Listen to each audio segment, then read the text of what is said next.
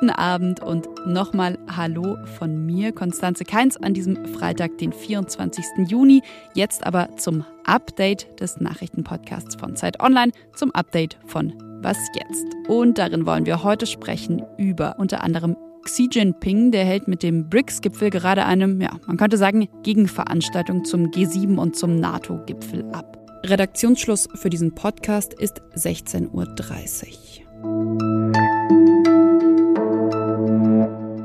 Ja, der Redaktionsschluss heute ein Ticken später, denn es kam gerade noch eine Eilmeldung aus den USA. The Supreme Court has reached a decision on the landmark Roe v. Wade case. Während in Deutschland, dazu kommen wir später noch, heute ein guter Tag für alle Frauen ist, so sieht das Bundesfrauenministerin Paus zumindest, ist es für viele in den USA das Gegenteil. Denn das oberste Gericht dort hat das landesweite Recht auf Abtreibung gekippt. Rund 50 Jahre lang galt dort Roe versus Wade, also das Recht über Abbruch oder Fortführung einer Schwangerschaft als Frau selbst zu entscheiden.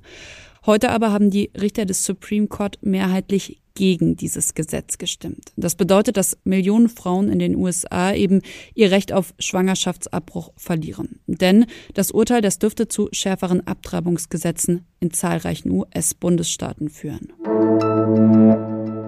Es ist Gipfelmarathon. Der EU-Gipfel in Brüssel, der geht heute zu Ende und ja, was vermutet wurde, das steht jetzt auch fest. Die Ukraine ist EU-Beitrittskandidat.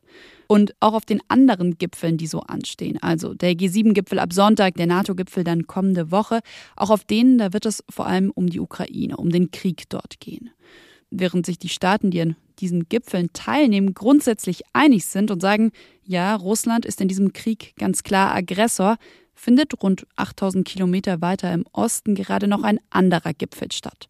Und da, da sieht's anders aus. Der chinesische Staatspräsident Xi Jinping, der hat zum BRICS-Gipfel geladen. Es ist ein Online-Gipfel diesmal, und zwar ein Online-Gipfel der größten Schwellenländer der Welt. Brasilien, Indien, China, Südafrika und Russland sind da zusammengekommen.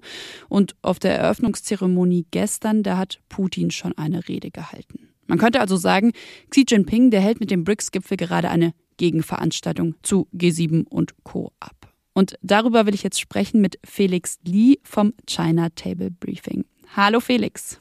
Hallo.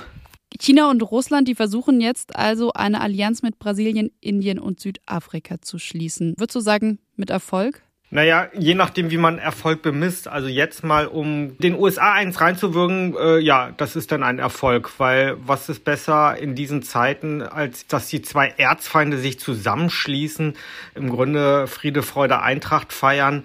Ob das langfristig ein Erfolg ist, das wage ich zu bezweifeln, weil das wissen wir von den BRICS-Staaten, dass die anders als jetzt etwa die NATO-Staaten sind die BRIC-Staaten sich in vielen Punkten überhaupt nicht einig. Mhm. Was außer diesem ja eins reinwirken könnte denn noch von diesem Gipfel heute kommen? Ja, also ich glaube, was für Putin auf jeden Fall ein Erfolg ist, ist, dass China mehr oder weniger doch auch in die Lücken reinspringt, die der Westen durch die Sanktionen hinterlässt. Also nicht nur bei den Energielieferungen, sondern auch äh, in wichtiger Technologie, die Russland ja nicht zuletzt auch für seine Waffen braucht. Und da kann China natürlich einiges bieten. Interessant ist aber dabei zugleich, dass viele chinesische Firmen da doch nicht so ganz mitmachen, weil sie offenbar doch befürchten, von den Sanktionen des Westens dann mit betroffen zu werden. Also sie, äh, China hängt das nicht zu sehr an die große Glocke, Putin schon, aber China nicht. Also das zeigt dann doch, dass wirtschaftlich gesehen der Westen für China immer noch sehr viel wichtiger ist als äh, dieser Schulterschluss da mit äh, Russland. Jetzt hieß es von der Bundesregierung, von der deutschen Bundesregierung vor dem G7-Gipfel ja, man will weniger auf Konfrontation mit China setzen. Wie bewertest du das? Also wenn du jetzt einerseits sozusagen das, was auf dem BRICS-Gipfel besprochen wird, siehst und dann andererseits so eine Aussage der Bundesregierung hörst? Im Grunde ist China ja ein ähnlicher Fall wie Russland. Also Deutschland hat sich von russischer Energie abhängig gemacht. Deutschland hat sich aber auch in vielen wichtigen Branchen wirtschaftlich von China abhängig gemacht.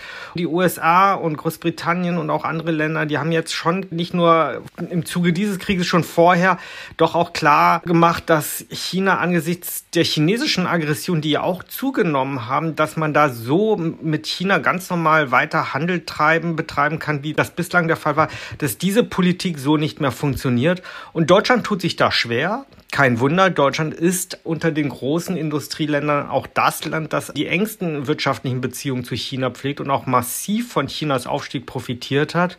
Und das zeigt sich jetzt. Also ich glaube, das wird für einigen Konfliktstoff sorgen beim G7-Gipfel, wenn die Bundesregierung erneut einen solchen Vorstoß wagt. Aber ich glaube auch nicht, dass Deutschland da sehr weit kommen wird, weil ich glaube, wenn es hart auf hart kommt, dann wird Deutschland sich natürlich dann auch auf die westliche Allianz, auf Seiten der westlichen Allianz schlagen, weil die Abhängigkeit, vor allem die militärische Abhängigkeit von der NATO und einfach von den USA dann doch zu groß ist. Den G7-Gipfel, den werden wir hier im Podcast natürlich auch begleiten. Den Text von Felix Lee, der ursprünglich im China Table Newsletter erschienen ist, den finden Sie nun auch auf Zeit Online. Und ich sage dir vielen, vielen Dank, Felix. Ja, danke auch.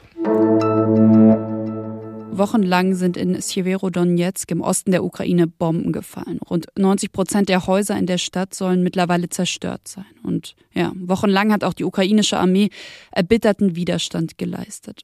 Heute Morgen nun hat die Ukraine den Rückzug ihrer Truppen aus der Stadt angeordnet.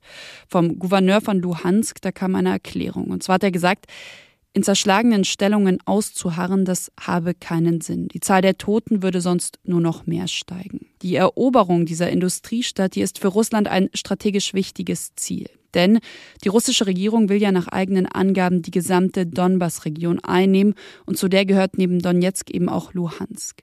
Und Sjeverodonetsk zählte eben zu den letzten Teilen von Luhansk, die noch nicht von russischen und prorussischen Kämpfern erobert waren. Jetzt, das kann man auch sagen, konzentriert sich der Kampf auf die nahe Stadt Lysychansk. Und ein kleines Update zu unserer Folge von heute Morgen noch, verkündet von Lisa Paus, der Bundesfrauenministerin von den Grünen. Heute ist ein großartiger Tag. Für die Ärztinnen und Ärzte, aber vor allen Dingen für alle Frauen in diesem Land. Der Bundestag hat die Abschaffung von Paragraph 219a Strafgesetzbuch beschlossen. Ärztinnen und Ärzte dürfen in Deutschland also in Zukunft darüber informieren, wenn sie Abtreibungen anbieten. Eine Mehrheit der Abgeordneten war dafür, die Fraktionen von Union und AfD allerdings haben dagegen gestimmt. Ausführlich über das ja, jetzt gekippte Werbeverbot für Abtreibungen habe ich in der Was jetzt Folge von heute Morgen mit meiner Kollegin Frieda Turm gesprochen. Hören Sie doch gerne noch mal rein, wenn Sie die Folge noch nicht kennen. Was noch? Und noch eine kleine Warnung für alle, die dieses Wochenende auf ein Festival fahren.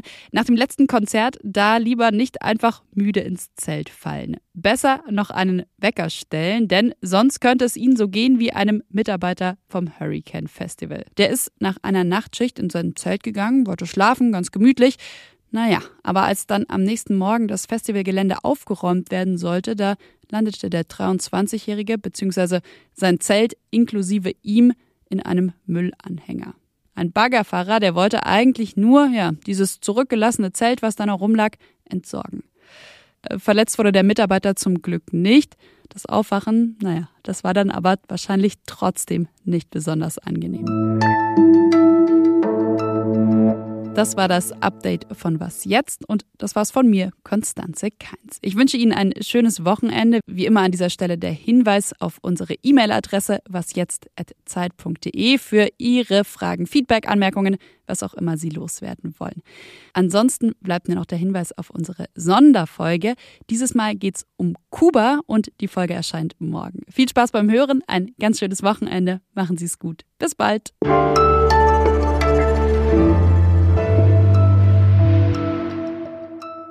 Wann warst du zuletzt in China? Ich habe acht Jahre insgesamt in China als Korrespondent verbracht und die Zeit endete 2019. Also Gott sei Dank vor der Pandemie, sage ich jetzt mal so.